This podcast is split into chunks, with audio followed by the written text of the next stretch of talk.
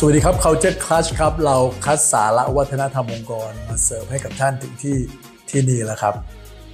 บทบาทของ HR ในเรื่องของการสร้างวัฒนธรรมองค์กร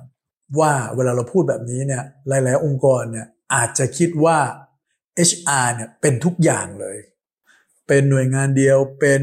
กลุ่มคนเดียวเลยที่รับผิดชอบในเรื่องของวัฒนธรรมองค์กร ซึ่งอันนี้ เราเคยพูดจุดนี้หลายครั้งแล้วนะครับ ว่าเป็นความเข้าใจที่ผิดนะครับ เรื่องวัฒนธรรมองค์กรเนี่ยเป็นเรื่องของคนทุกคนในองค์กร เป็นเรื่องของทุกฝ่าย ทุกแผนกทุกหน่วยงาน ที่ต้องช่วยกัน เป็นเจ้าของมันเท่าๆกัน โดยมีผู้บริหารสูงสุดขององค์กรเนี่ยเป็นแม่ทัพใหญ่ในการนำหน้าไป ที่พูดแบบนี้เพราะอะไรครับ เพราะว่าถ้าทำองค์กรมันเป็นเรื่องของพฤติกรรม mindset ของคนทั้งองค์กรนั่นเอง แล้วถ้าเราไปมอบหมายให้แค่คนใดคนหนึ่ง หรือหน่วยงานใดหน่วยงานหนึ่งเท่านั้นเองในการดูแลเนี่ยอันนี้ไม่เพียงพอแน่นอนครับ แล้วไม่ใช่แค่นั้นโอกาสที่การสร้างองค์กรจะประสบความสำเร็จเนี่ยเป็นไปได้ยากครับ แต่แน่นอนครับในเรื่องการสร้างองค์กรเนี่ยแม้ว่าทาง HR อาจจะไม่ใช่หน่วยงานเดียวหรือคนคนเดียวที่ต้องมาดูเรื่องนี้ แต่บทบาทของเขาก็สำคัญมากๆ ในเรื่องนี้ เพราะตรงไปตรงมาเลยครับ เพราะ HR ดูแลเรื่องของคนงั้นอะไรก็แล้วแต่ที่มันเกี่ยวข้องกับคน HR จะต้องเข้าไปสัมผัสแน่นอน และการสร้างองค์กรก็เป็นเรื่องนี้โดยตรงเลย แล้ววันนี้เรามาดูดีไหมครับว่า แล้วจริง ๆ แล้วบทบาทของ HR เองเนี่ยที่เกี่ยวข้องกับวัฒนธรรมองค์กรเนี่ยเอาแบบตรงๆเลยเนี่ยมันมีเรื่องอะไรบ้าง ถ้าเราไล่ตั้งแต่ปากประตูเลยแล้วกันนะครับ ขององค์กรเนี่ยเอาในเชิงของภาพลักษณ์ก่อน เวลาเราพูดถึงเรื่องของ employer branding หรือภาพลักษณ์ของความเป็นนายจ้างเนี่ยนะฮะอันนี้ครับ HR มีส่วน ที่จะช่วย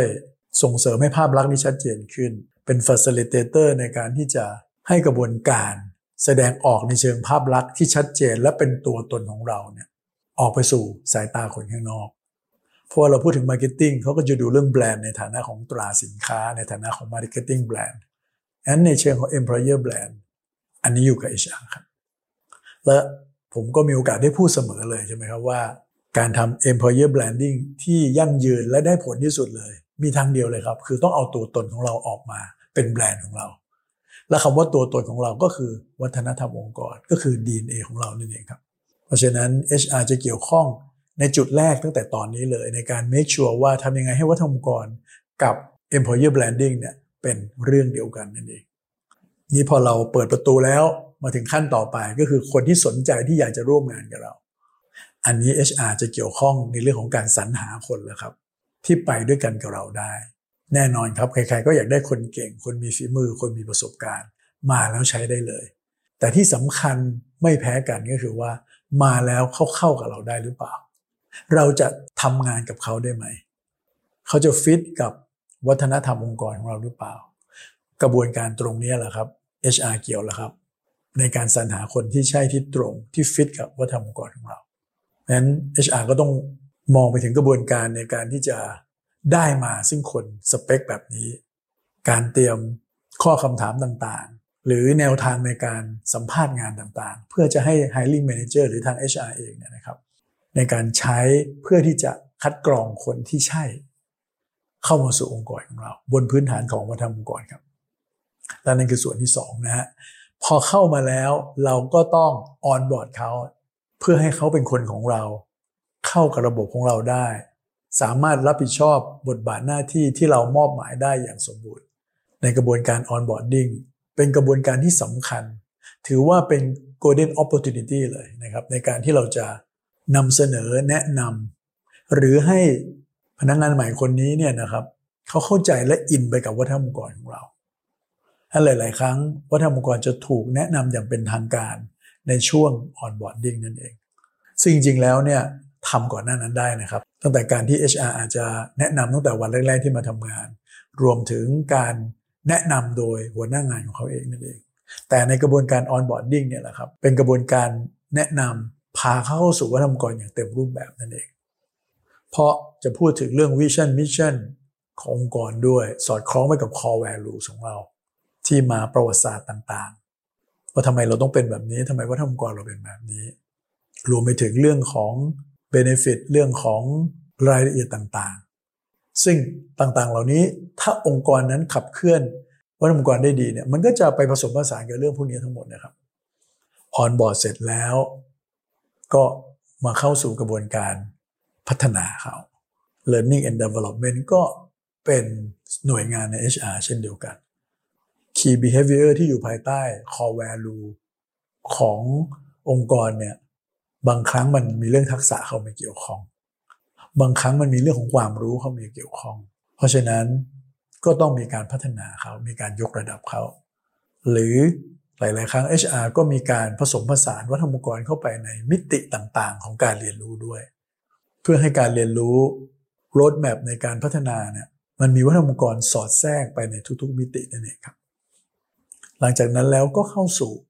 เรื่องของการประเมินผลงานนั่นเอง อันนี้ HR ก็เกี่ยวข้องถูกไหมครับ ในการประเมินผลงานในการบริหารเรื่อง performance เนี่ยวัฒนธรรมองค์กรก็มีส่วนผสมด้วยนะโดยเฉพาะองค์กรที่มุ่งเน้นเรื่องวัฒนธรรมองค์กรเนี่ยก็มักจะให้สัดส่วนของวัฒนธรรมองค์กรเนี่ยอยู่ในระดับที่มีนัยสำคัญเลยนะครับ กับ เนื้อหาของการประเมินบางองค์กรอาจจะให้ 20%บ้าง เป็นวัฒนธรรมองค์กร 80%เป็นเรื่องของ performance ที่มาจากงานบงกรมากกว่านั้นก็มีนะครับ เชื่อไหมว่ามีบางองค์กรให้น้ำหนัก เรื่องวัฒนธรรมองค์กรถึง 50%เลยก็มี อันนี้เป็นงานของ HR ครับ และอีกบทบาทหนึ่งที่สำคัญมากๆเลยของ HR ก็คือว่า HR จะทำงานร่วมกันกับที่ปรึกษาครับในกรณีที่ท่านมีที่ปรึกษามาช่วยในการสร้างวัฒนธรรมองค์กรให้กับท่านเนี่ย เขาก็จะเป็น focal point เป็นคนคอยประสานงาน